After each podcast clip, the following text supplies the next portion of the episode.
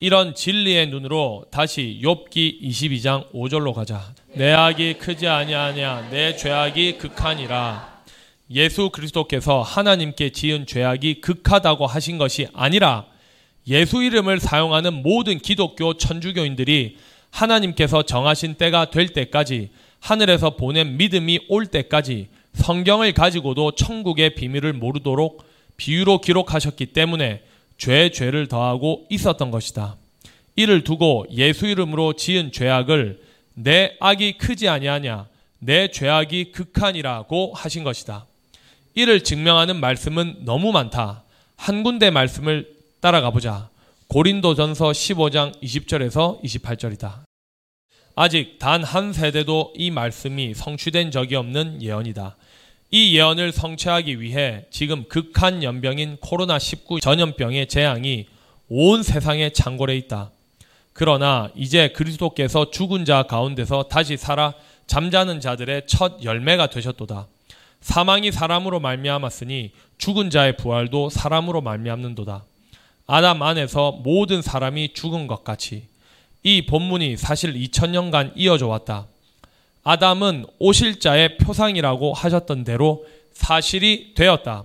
2000년간은 단 한 명도 신령한 몸, 곧 신령한 집으로 세워지지 않았던 이유인데도 진리와 아무 상관이 없이 거짓말로 가르치고 있는 것을 알면 기절할 것이다. 이 말씀의 뜻이 바로 욥기서 22장 5절의 말씀과 동일하다. 본문은 처음 말하는 거다. 아담 안에서 모든 사람이 죽은 것 같이 이 말을 지금까지 모든 성경 박사들도 다 창세기 2장 3장에 기록된 아담으로만 문자 그대로 보았기 때문이다. 신령한 것, 곧 성경은 성경으로 해석을 해야 하는데 사람이 자기들이 본능적으로 아는 것으로 보고 믿고 가르친 결과다.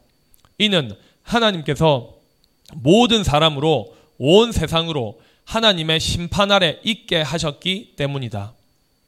지금 이때가 될 때까지는 그랬다. 그래서 온전한 것이 올 때에는 부분적으로 하던 것을 폐하리라고 하신 것이다. 그리스도 안에서 모든 사람이 삶을 얻으리라. 지금 이 예언이 13년째 성취되고 있다. 부활하신 그리스도 예수 신령한 몸이 되어 영원한 대제사장이 되신 분 안에서 모든 사람이 삶을 얻게 하시려고 우리들에게 현재 온전한 지혜, 완전한 지혜로 다시 창조하고 계신다. 부활하신 신령한 몸으로 승천하셔서 하나님 우편에 계신 예수 그리스도께서 십자가의 도를 통하여 신령한 집을 세우는 길을 보이신 그대로 우리로 하여금 실상이 되어 영원한 삶을 얻게 하신다. 따라서 이 본문이 사실이 되는 때는 지금 이 세대다. 또한 반드시 하나님의 가르치심임 새 언약으로 죄에서 영원히 자유할 때 이 본문대로 사실이 된다.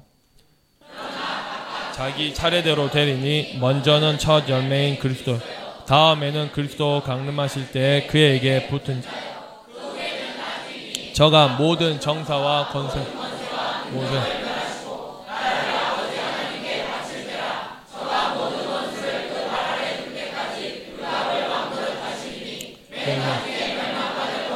전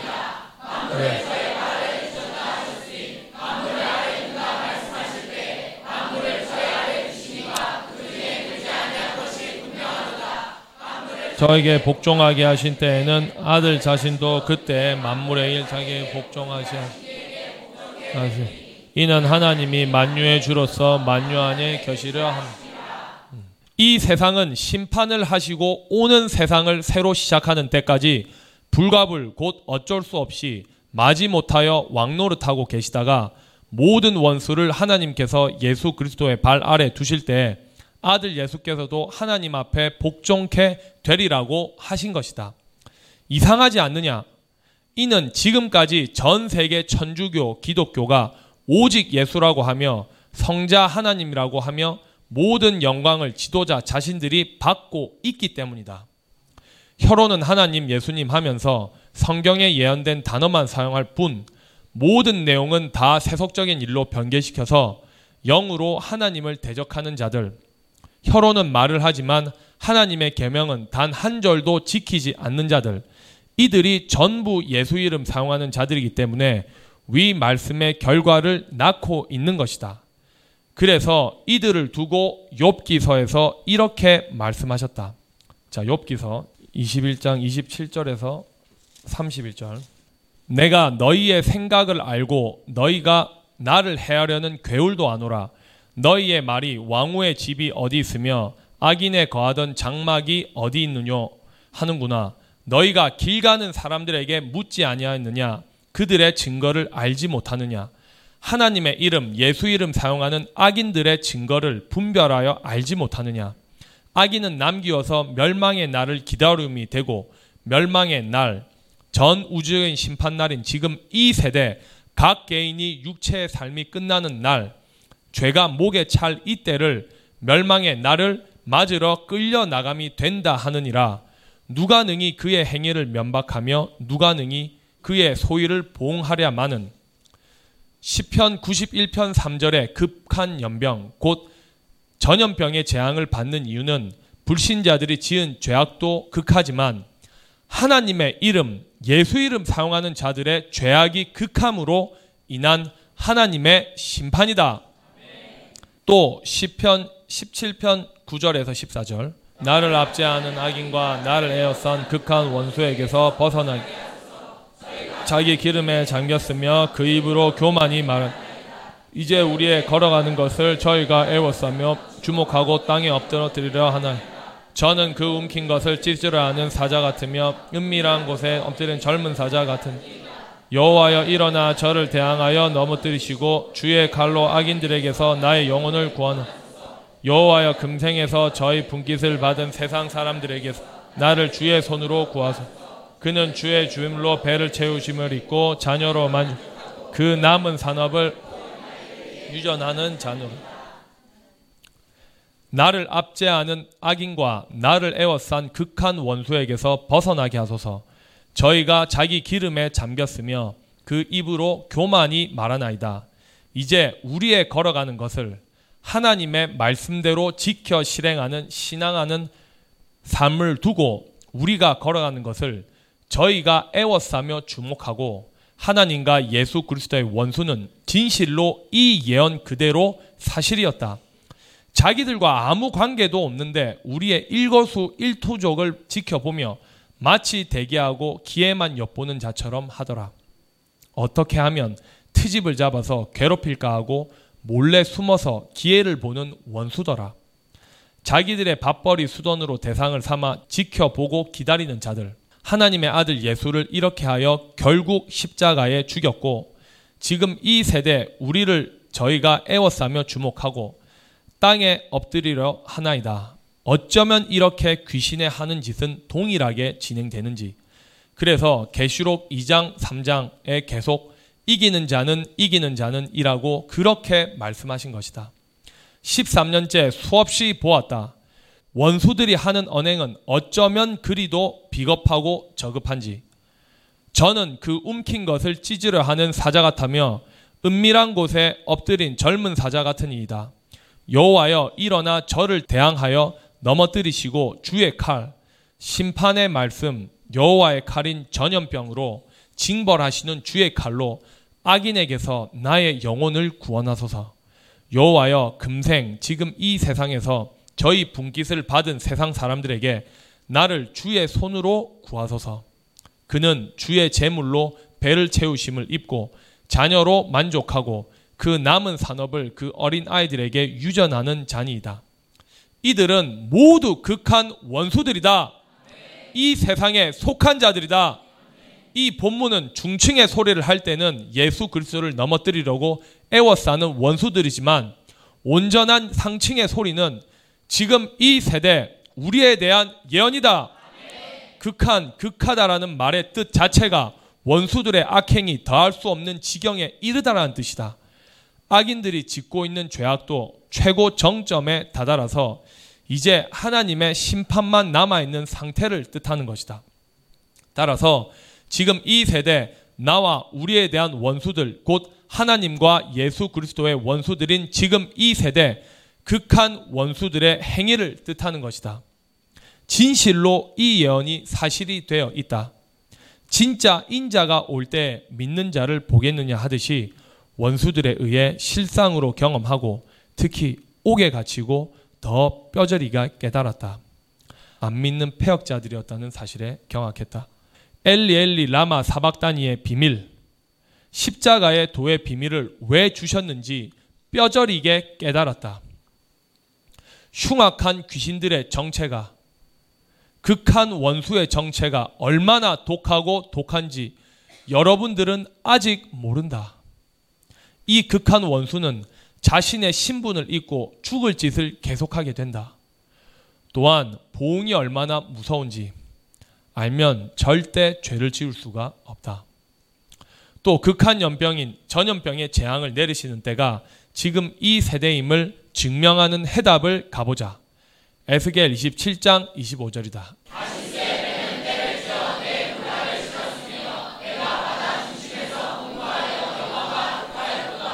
문자 그대로 말하면 당시 두로에 대한 애가 곧 슬픈 노래인데 이 본문을 해석하기 위한 것이 아니니까 극한 연병을 내리시는 이유와 때를 분별하도록 예언해 주신 것이다. 두로는 바위라는 뜻이다. 시온 남방 약 40km 지점에 위치한 지중해 연안 도시국가다. 이스라엘 아셀 지파 북쪽 접경지대에 위치했다. 이 두로는 이스라엘의 가나안 정복 당시 이미 견고한 도시국가 형태를 갖추고 있었고 신약 시대 예수님은 이곳을 방문하여 복음을 전하였으며 바울의 선교 여행 중에 기착지가 되기도 하였다. 오늘날 수도로 불리우는 인구 만여 명의 소도시다. 그러나 이 두로는 여러 나라를 식민지로 삼고 노예들을 데려와 여러 나라에 내다 팔기도 했다. 하나님께서는 두로 사람들을 두고 세상의 존귀한 자라고 불렀고 스가랴 선지자를 통하여서는 두로 사람들이 얼마나 영화가 극에 달하는지 은을 티끌같이 금을 거리에 진흙같이 쌓았다고 했다. 스가랴 9장 3절에 에스겔 27장에서는 번성기의 때에 두로가 무역하던 대상국과 상품들이 구체적으로 언급되어 있다. 그러나 영적으로 보면 두로는 현재 땅에서 권력과 부귀를 마음껏 누리는 것을 뜻하는데 구체적으로 말하면 바다는 마태복음 13장 47절에서 50절에 또 천국은 마치 바다에 치고 각종 물고기를 모 그물과 같아 그물에 가득함에 물가를 끌어내고 앉아 좋은 것은 그릇에 못된 것은 내어보 세상 끝에도 이러하니라 풀무불에 던져 넣으리니 거기서 울며 이를 갈미 있으리라 천국은 마치 바다에 치고 각종 물고기를 모으는 그물과 같다고 하셨고 이사야 57장 20절에 악인을 바다에 비유하셨으므로 종합하면 이 세상에 속한 자들이 다른 말로 하면 악인들의 부귀 영화가 최고 극에 달했다고 하는 뜻이다. 이는 불신자들의 권력과 부귀도 극에 달했지만 하나님의 이름, 예수 이름 사용하는 자들의 영화가 극에 달했다는 뜻이다. 증명한다. 에스겔 28장 1절에서 19절에서 이렇게 판결해 주셨다.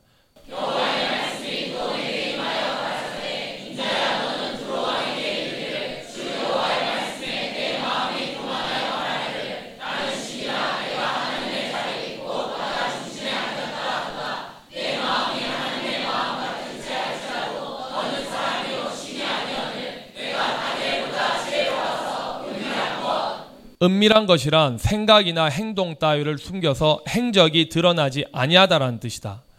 곧 성경은 천국의 비밀을 감추고 하나님의 뜻을 알지 못하도록 비유로 기록하셨다. 은밀하다라는 말을 다른 말로 표현하면 비밀이라는 말이다.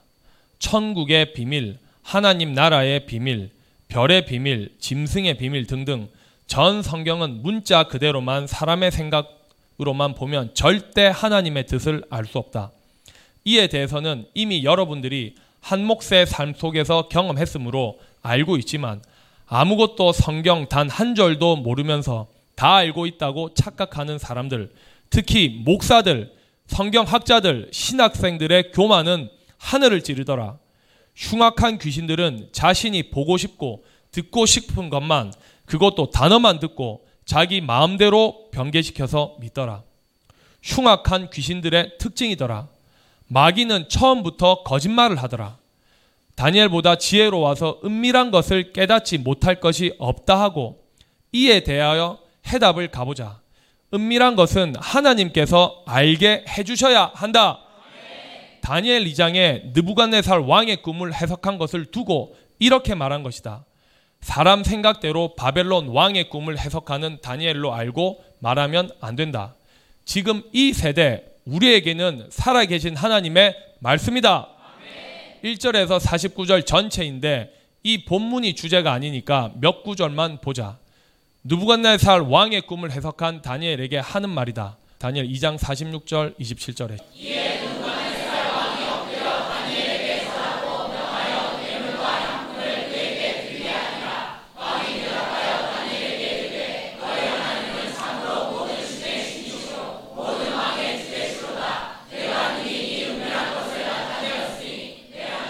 그 은밀한 것을 나타내시는 사실은 이 꿈이 당시의 바벨론 왕에 대한 일뿐만 아니라 지금 이 세대에 일어날 하나님의 계획을 감추시고 하신 예언이다. 44절에 이 열왕의 때에 하나님의 한, 한 나라를 세우신 이것은 영원히 망하지도 아니할 것이요 그 국권이 다른 백성에게로 돌아가지도 아니할 그를 쳐서 멸하고 영원히 설 것이다. 이 예언은 지금까지 이루어지지 않은 예언이다. 오는 세상에서 온전히 실상이 되는데 이미 이 기초를 세우는 중이다. 자, 4장 3절에서도 그 기, 그 나라는 영원한 나라요 그 권병은 대대 이르리로다. 34절에 내 총명이 다시 내게로 돌아온 이에 내가 지극히 높으신 자에게 감사하며 영생하는 자를 찬양하고 존경한 그 권세는 영원한 권세요 그 나라는 대대 이르리로다.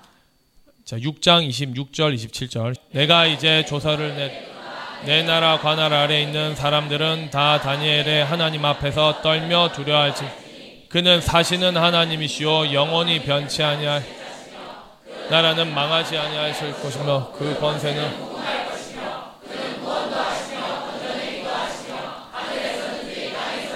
이적과 기사를 행하시는 자로서 다니엘을 구원하여 사자 입에서 벗어나게 하셨습니다.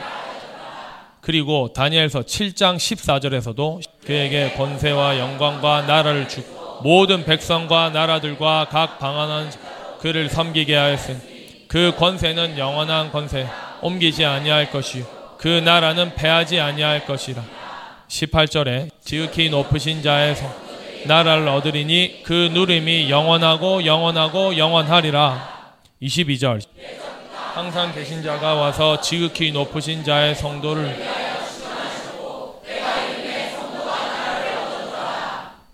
(26절) (27절에서도) 심판이 시작된 즉 그는 권세를 빼 끝까지 멸망할 것이 나라와 권세와 온 천하 열국의 위세가 지극히 높으신 자에게 거룩한 하나님의 백성에게 붙임 바 되리 그의 나라는 영원한 나라이라 모든 권세 있는 자가 다 이 예언들이 성취되는 때는 오는 세상에서 완성된다. 따라서 지금 이때 이미 13년째 기초를 세우고 있는 중이다. 그래서 사역자들도 영영한 사역자들이 되어야 하고 육체가 살아서 온전히 영생에 이르러야 한다. 이러한 진리의 눈으로 다시 에스겔 28장 3절로 가자. 두로 왕 다니엘보다 지혜로워서 그런 것을 깨닫지 못할 것이 없다 하고 내 지혜와 총명으로 재물을 얻었으며 금은을 곳간에 저축하였으며 내 큰 지혜와 장사함으로 재물을 그 재물로 인하여 내 마음이 교만하였다. 내 마음이 하나님의 마음 같은 채 하지.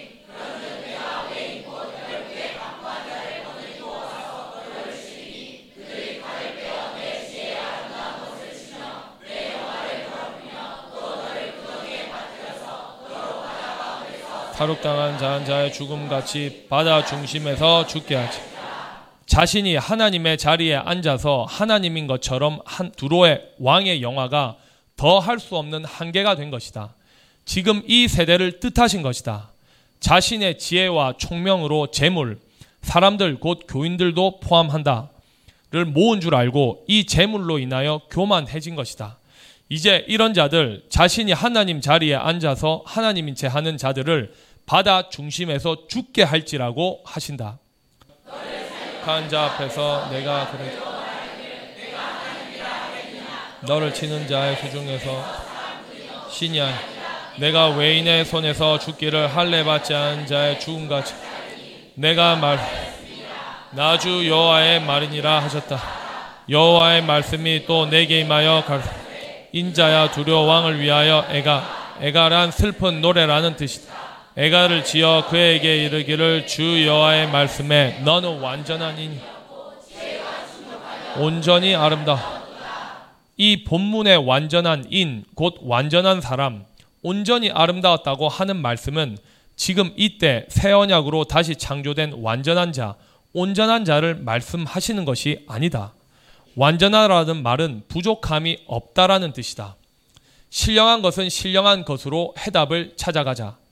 답을 먼저 말하면 하나님이 보시기에 완전한 자가 아니고 사람이 보기에 하나님께서 복을 주셔서 완전하게 보이는 사람을 뜻하신 것이다. 재물이 많은 목사들이 이에 해당한다. 먼저 완전한 것은 부족함이 없는 것인데 이에 대한 해답을 찾아가 보자. 요한계시록 3장 14절에서 17절에 라우디게아 교회 사자에게 주신 예언이다. 아멘이시요 충성되고 참된 증이시 하나님의 창조의 근본이시니가 갈 내가 내 행위를 나누니 내가 차지도 아니하고 더없지도 아니한 내가 내 하기를 원하는 내가 이같이 미지근하여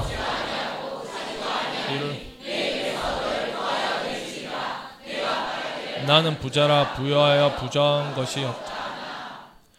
두로 왕이 이런 자다. 사람이 보기에 완전하게 복을 받고 누리고 사는 사람. 자기 지혜로 재물을 모아서 부여하여 부족한 것이 없다 하나 내 공고한 것과 곤란하고 괴로움 크게 시달려 평안이 없고 육체적 고통과 심적 괴로움이 매우 큰 상태인데도 자신은 아무 감각이 없다. 이번에 2020년 7월 10일에 자살한 시장 같은 사람도 귀신이 주인인 영적인 상태는 저러한 결과를 낳는다. 비서로부터 나온 말은 저급한 언행이었다. 사실이 세상에 드러나니까 바로 자살을 해버린 것이다. 그 사람 속에 주인은 귀신이었기에 천만 시민의 수장이 너무도 무책임하게 생명을 스스로 끊게 만든 원인은 바로 자신 영혼의 공고함을 모르고 있었던 것이다. 전 세계 부자교회 지도자들이 이런 영적인 상태다. 혀로는 하나님, 예수님 해도 자신 영혼은 벌거벗고 있다는 것을 모른다. 대통령이 자살하더니 국회의원이 자살하고 시장이 자살하고 도미노 현상이 일어나는 근본 원인을 몰라서 그렇다. 성경을 가지고도 라우디게아 교회의 목사가 이러한데 하나님을 안 믿는 사람은 지위가 높을수록 권력을 가질수록 그 혼은 공고해진다. 귀신의 욕망은 끝이 없다. 가련한 것과 가엽고 불쌍하다, 딱하다 모습 등이 저절로 동정심이 갈 만큼 애틋하다는 뜻이다. 가난한 것과 눈먼 것과 영적인 눈먼 자, 소경, 벌거벗은 것을 알지 못하도다. 가난한 것도 벌거벗은 것도 영적인 벌거벗은 자니까 당연히 가난하다. 예수 그리스도에 대해서 성부 하나님에 대해서 아무것도 모르면서 설교하는 자들, 종교 생활하는 자들이 이러하다.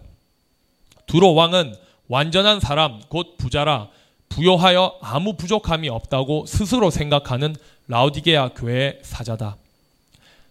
사람이 보기에도 완전한 사람이라 온갖 부귀영화를 다 누리고 있지만 하나님이 보시기에는 공고하고 가련하여 영적인 소경이라 천국의 비밀은 단 한 절도 모르니 당연히 가난하여 벌거벗은 상태다. 이런 영적인 눈으로 또 가보자. 에스겔 15장 1절에서 8절 여호와의 말씀이 내게 임하여 인자야 포도나무가 모든 나무보다 나은 것이 무엇이 살림 중 여러 나무 가운데 있는 그 포도나무 가지가 나은 것이 무엇이? 그 나무를 가지고 무엇을 제조할 수 있겠느냐? 그것으로 무슨 그릇을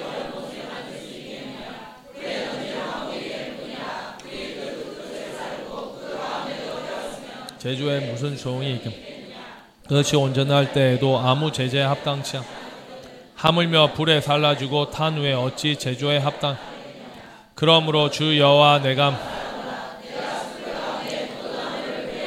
화목이 내가 예루살렘 거민도 내가 그들을 대적한즉 그들이 그 불에서 나 불이 그들을 사르리니 내가 그들을 대적할 때 여호와인 줄을 내가 그 땅을 황무케 하리니 이는 그들이 범법함인 나주 여호와의 말이니라 하시니라 여호와의 말씀에 내게 임하여 가라사대 인자야 포도나무가 모든 나무보다 나은 것이 무엇이랴 포도나무는 요한복음 15장 15절에 나는 포도나무요 너희는 가지니 라고 하셨으므로 예수 그리스도를 포도나무에 비유하신 것이고 예수 그리스도를 믿는 성도들은 가지에 비유하신 것이다.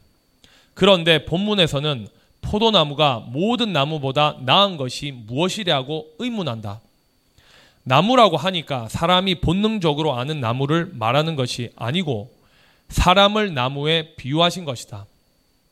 이 본문을 이해할 수 있는 열쇠는 엘리 엘리 라마 사박단이 곧 나의 하나님 나의 하나님 어찌하여 나를 버리셨나이까 라고 하신 비밀에 감추어져 있다. 결국 육체를 입고 이 땅에 오신 예수 그리스도에 대해서 함축된 말씀이다. 예수 그리스도께서 귀신 쫓고 병도 고치고 이적을 행하신 것을 그대로 본받아서 제자들이 그렇게 사역을 했다. 또 지금 이 세대까지 예수 이름으로 귀신아 떠나갈지어다. 예수 이름으로 병 고침 받을지어다. 라고 기도하면 귀신이 떠나고 병도 고쳐진다고 가르치고 있다. 여기서 묻는다. 예수 이름으로 귀신아 떠날지어다 하면 진짜 귀신이 떠나더냐? 아닙니다. 절대 안 떠난다. 사기다. 네. 한국 기독교는 물론이고 전 세계가 이런 짓을 한다.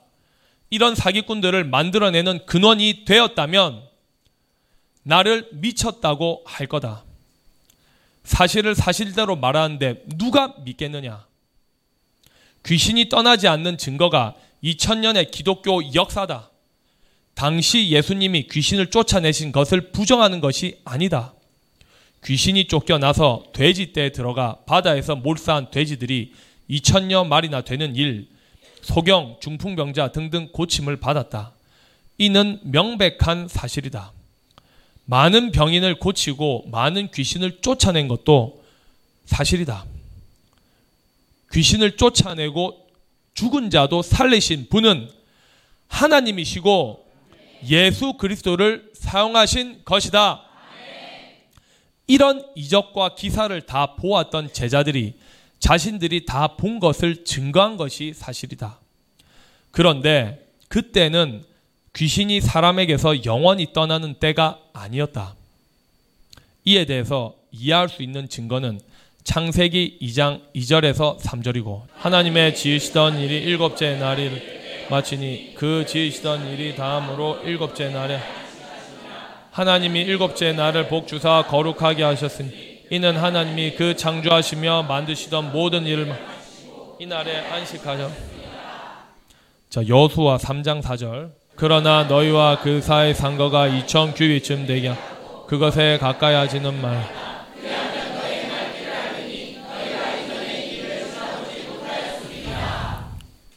이사야 28장 16절.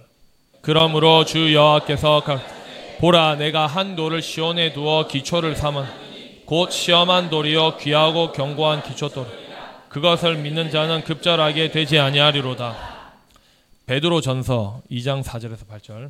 사람에게는 버림바가 되어 하나님께는 택하심을 입은 고배로운 산돌이신 예수께 너희도 한 집으로 세워지고 예수 그리스도로 말 하나님이 기쁘시게 받으실 신령한 제사를 드릴 거룩한 제사장이 될지 그에 기록되었을 때 보라 내가 택한 보기롭고 요긴한 모퉁이 돌을 시온에 저를 믿는 자는 부끄러움을 당치 아니하리라. 그러므로 믿는 너에게는 보배이나 믿지 아니한 자에게는 건축달의 벌. 또한 부딪히는 돌과 거치는 반석이 되었다 하니라. 저희가 말씀을 순종치 아니함으로 넘어지나 이는 저희를 이렇게 정하신 것이라. 또한 예수께서 비유로 말씀하셨다는 것도 증거다. 하나님께서 정하신 때가 될 때까지는 온전히 떠나지 않는다. 이에 대한 증거가 2000년간 요한복음 11장 25절, 26절의 말씀을 실상이 되지 않았던 것이다. 예수께서 나는 부활이요 생명이니 나를 믿는 자는 죽어도 살 무릇 살아서 나를 믿는 자는 영원히 죽자. 이 말씀은 예수님 자신만 실상이 되었고 다른 사람은 아무도 없다. 예수님 당시 죽은 나사로는 살아났는데 그 나사로는 어디에 있느냐는 것이다. 예수님께서 십자가에서 영원히 떠나실 때 일어났던 사람들은 지금 어디에 있을까? 마태복음 27장 50에서 53절이다. 다시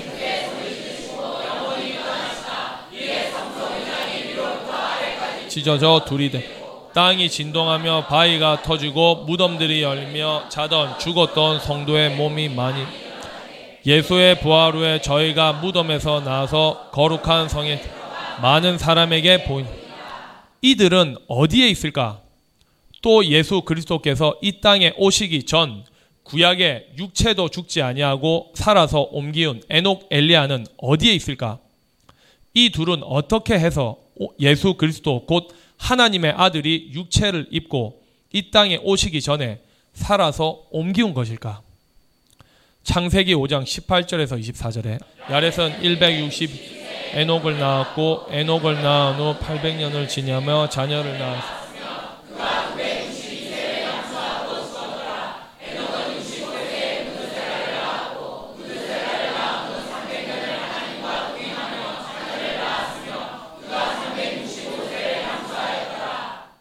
예수 그리스도의 족보, 곧 하늘의 족보에도 기록되어 있다. 누가복음 3장 37절 38절에 이상은 무드셀러요 그 이상은 에녹 그 이상은 야렛이요 그 이상은 마랄렐라 그 이상은 가나안이요 그 이상은 에노스요 그 이상은 셋이요 그 이상은 그 이상은 하나님이시니라 이렇게 분명하게 하나님의 말씀에 명백하게 기록되어 있다. 그러나 여기까지는 에녹이 죽음을 보지 않았다는 것을 증명하려면 사람이 본능적으로 아는 수준에 있는 상태에 사람을 설득할 수 없다. 그래서 부분적이 될 수밖에 없다. 그러니까 구약 성경만 가지고는 온전하게 누구든지 이해가 되어 믿어지는 것이 아니다. 그럼 구약만 그럴까? 신약 성경도 마찬가지다. 어느 한 본문만 보고 해석할 수가 없다. 반드시 신령한 것은 신령한 것으로 해석해야 한다. 또 가보자. 히브리서 11장 5절에서 6절. 죽음을 보지 않고 옮기웠으니 하나님이 저를 옮기었으니 저를 옮기우기 전에 하나님을 기쁘시게 하는 자라 하는 증거를 받았니 그래서 반드시 육체가 살아 있을 때 하나님을 기쁘시게 해야 한다. 살아서 하나님의 말씀을 믿고 지켜 실행하는 것이다. 믿음이 없이는 기쁘시게 못하나니 이 말씀의 뜻이 무엇일까? 믿음은 하나님을 신뢰하고 그분이 천지의 창조주시며 주관 자신임을 믿고 그 이루신 일을 신앙하는 것, 예수 그리스도의 인격과 그분의 가르치심, 성육신, 십자가 죽음과 부활, 재림을 대망하고 그분이 유일하신 구세주이심을 신앙으로 받아들이는 것, 보혜사 성령을 신뢰하는 것, 주께서 지금도 우리와 함께 하시고 마지막 날까지 인도하심을 믿는 것, 영생과 부활과 최후의 승리를 확신하는 것, 이런 믿음의 내용들을 요약하고 신앙 고백하는 것이 사도신경이다. 여기까지는 전 세계 모든 천주교 기독교인들이 모두 다 보편적으로 아는 지식이다. 더더욱 성경에서 말씀하시는 믿음은 단순하게 이와 같은 지식 차원을 넘어 중층의 소리까지는 구세주 예수를 삶의 주인으로 인정하고 삶의 방향을 그분에게로 전환하는 전인격적인 변화를 가능하게 하는 것. 그리고 그 모든 것을 이루시는 분은 오직 하나님심을 절대 신앙하는 것까지를 뜻한다. 따라서 믿음을 소유한 자는 은혜를 덧입은 자요. 변화된 신분으로서 항상 그리스도와 인격적으로 교제하며 겸손히 그분의 도우심을 소망해야 한다. 그리고 삶을 통해 그 믿음을 확증하며 주님을 위해 고난에 동참하고 끝까지 인내하면서 그리스도의 재림을 대망해야 한다. 이것이 믿음이요 믿음을 완성해 가는 길이다. 이 믿음을 거부하는 것은 가장 큰 죄악으로 영원한 형벌인 지옥 불못에 던져진다. 여기까지는 머리로만 알고 있는 것들을 요약한 것이다. 온 세상 그 누구도 아니요 라고 하지 못하는 기독교의 보편적이면서 특별 계시를 요약한 것이다. 자, 이렇게 입으로 말한다고 하면 믿음일까? 이렇게 아는 것은 성경을 가지고 공부하면 누구나 알 수 있다. 이렇게 알고 있을 때 여러분들에게 전 인격적인 삶의 변화가 있었느냐? 변화하지 못했다는 증거가 우리의 한 몫의 삶이었다. 그 삶의 결과가 우리를 이처럼 아프게 하고 슬프게 하고 치욕을 겪게 하며 선한 열매가 아니라 사망을 위해서 열매를 맺었던 것이다. 그럼 본문 6절에 믿음이 없이는 하나님을 기쁘시게 못하나니 라고 하신 믿음에 대한 뜻이 앞에서 설명한 것이 다일까? 앞에서 설명한 믿음을 실상이 되게 하려면 갈라디아서 3장 23절의 말씀이 사실 곧 실상이 되어야 한다.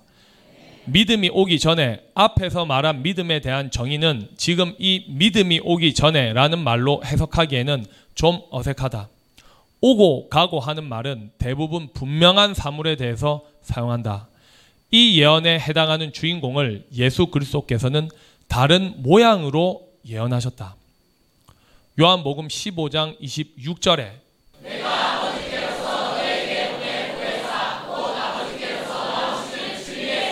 오실 때 그가 나를 증거하실 것이 예수께서 하늘에서 보내셔서 이 땅에 오신 것처럼 당시에는 영원히 하나님 앞에 있었던 또 다른 보혜사인 진리의 성령이 와서 예수 그리스도에 대해서 증거할 것이라고 하셨고 이 말씀을 2000년 동안 상상만 했지 실상으로 오리라고는 아무도 몰랐고 믿지도 않았다. 하지만 이제 우리는 안다. 상상이 아니다. 혹자는 이 말씀을 두고 사도행전 2장에 예언된 오순절 날 이미 성령이 임했다고 하고 그대로 가르친 사람들도 있다. 모두 상상이다. 예수 그리스도께서 이 땅에 사람의 육체를 입고 오시지 않았다면 지금 우리는 아무도 이 본문의 실상이 되는 예언임을 안 믿었을 것이다. 전 성경에 진리의 성령이라고 명칭한 곳은 요한복음 14장 17절. 저는 진리의 영이라 세상은 능히 저를 받지 이는 저를 보지도 못하고 알지도 못. 그러나 너희는 저를 아나니 저는 너희와 함께 거하심 또 저희 속에 거하심 자 15장 26절. 아버지께로서 너에게 보낼 보혜사 곧 아버지께로서 나오는 진리의 성령이 오시. 그가 나를 증가하실 것이요. 16장 13절 그러나 진리의 성령이 그가 너희를 모든 진리 가운데로 그가 자유로 말하지 않고 오직 듣는 것을 말하 장래일을 너희에게 알리시리라. 그러하나 내가 너희에게 실상을 말하노니 상상이 절대 아니다. 친히 실상이라고 하시지 않느냐. 내가 떠나가는 것이 너희에게 유익이라. 내가 떠나가지 아니하면 보혜사가 너희에게로 오시지 아니할 것이요. 가면 내가 그를 너희에게로 보내리니 13절 그러하나 진리의 성령이 오시면 그가 너희를 모든 진리 가운데로 인도하시리니 그가 자유로 말하지 않고 진리의 성령이 기독교인들이 상상을 하는 성령이라면 이 본문들은 무엇이라고 말을 할 것인가? 눈을 감고 기도하다가 호공 중에서 성령의 음성을 들려 주었다고 하는 자들이 지어낸 거짓말을 믿는 어리석은 기독교인들이 이래서 생긴 것이다. 분명히 예수님께서 말씀하신 실상은 실제의 상태, 실제의 상황, 실제의 모습, 있는 그대로 모습을 드러내다는 뜻이다. 또 그가라는 말은 말하는 이와 듣는 이가 아닌 사람을 가리키는 3인칭 대명사다. 실상에 그가 모든 진리 곧 전 성경 가운데로 인도하신다고 했다. 오직 듣는 것을 말하시며 자기 말, 자기 마음대로 하는 말이 아니라 오직 하나님 아버지께 예수 그리스도께 듣는 것, 들은 것을 말한다. 자의적이란 일정한 질서를 무시하고 제멋대로 하는 말, 곧 자기 스스로의 생각이나 의견, 제멋대로 하는 생각이라는 뜻이다. 진리의 성령은 이렇게 말하지 않는다는 뜻이다. 반드시 하나님 아버지께 들은 것을 말해야 한다. 요한복음 6장 45절에서는 저희가 다 하나님께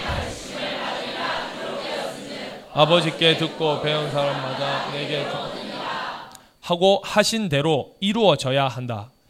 예수 그리스도께서도 당시에 자유로 말씀하지 않고 하나님께 들은 진리를 말씀하셨다. 요한복음 8장 40절에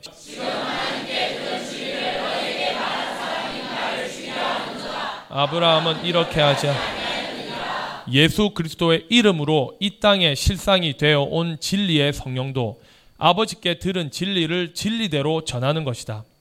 더 직설적으로 말하면 아버지께서 친히 가르치는 진리를 대언할 뿐이다. 따라서 절대 자의로 말하지 않았다. 13년째 이렇게 각각 본인들이 인지하고 말씀에 확정하라고 일일이 성경을 찾아가서 같이 읽고 졸거나 다른 생각을 하지 말라고 한 것이다. 진리의 성령은 반드시 하나님께 들은 진리를 말해야 한다. 아들 예수께서 이미 이렇게 예언하신 그대로 모든 진리 가운데로 인도하고 있다. 그래서 요한복음 16장 15절에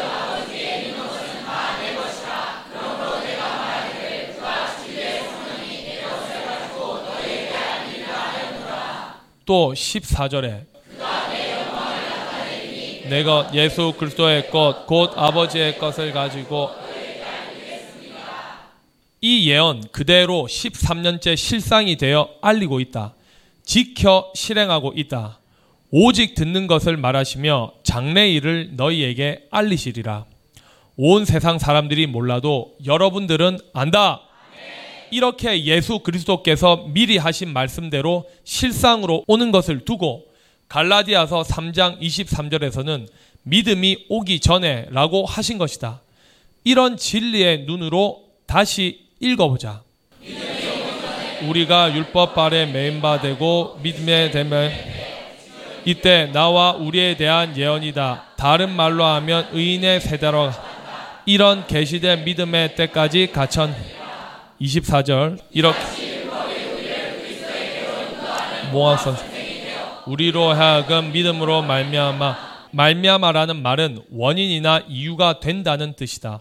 곧 믿음이 와서 이로 말미암아 의롭다 함을 얻게 하려 함이니라. 이제 이 믿음이 나에 대한 예언이라는 것도 보이고 들리고 믿어지느냐? 지금까지 상상에서 벗어나지 않는 사람은 지금 이 본문의 말을 수없이 했는데도 무슨 뜻인지 모른다. 이 본문이 실상이 될 때 앞에서 말한 믿음이 실상이 된다. 현재 실상이 되어 진행 중이다. 의롭다 함을 얻게 하는 것도 진리의 성령이 실상으로 와서 의에 대해서 모든 진리 가운데로 인도하실 때 사실이 된다. 이미 13년째 죄와 상관이 없이 살 수 있도록 하나님께서 우리를 인도하고 계신다. 갈라디아서 3장 11절에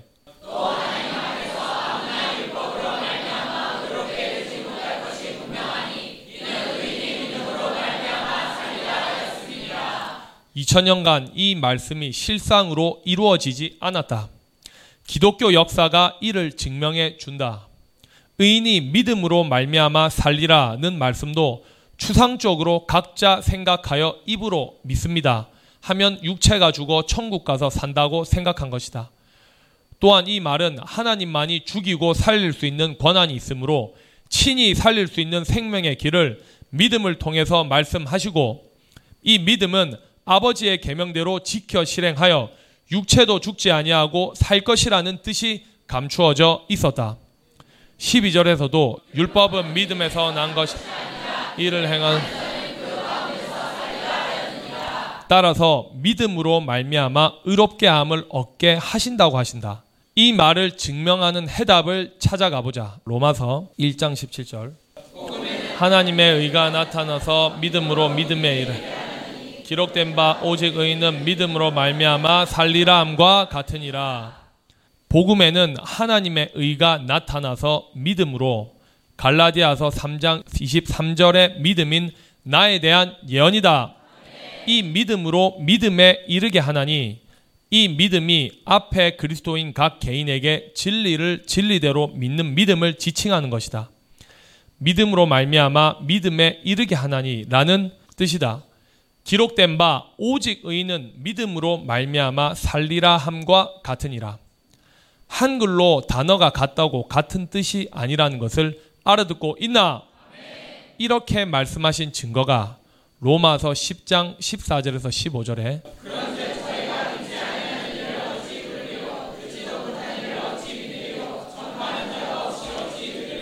보내심을 받지 아니었으면 어찌 전파 기록된 바 아름답도다 좋은 소식을 전하는 자들의 발이여 함과 같은 그런즉 저희가 믿지 아니하는 이를 어찌 부르리요 듣지도 못한 이를 어찌 믿으리요 왜 믿음이 실상으로 와야 믿음에 이르게 하는지에 대한 해답이다. 예수 그리스도에 대해서 진리대로 알게 하려면 예수께서 미리 말씀하신 곧 또 다른 보혜사인 진리의 성령이 실상으로 와서 하나님의 아들 예수 그리스도에 대해서 진리대로 선포를 해야 그 말씀을 듣고 믿게 된다는 뜻이다.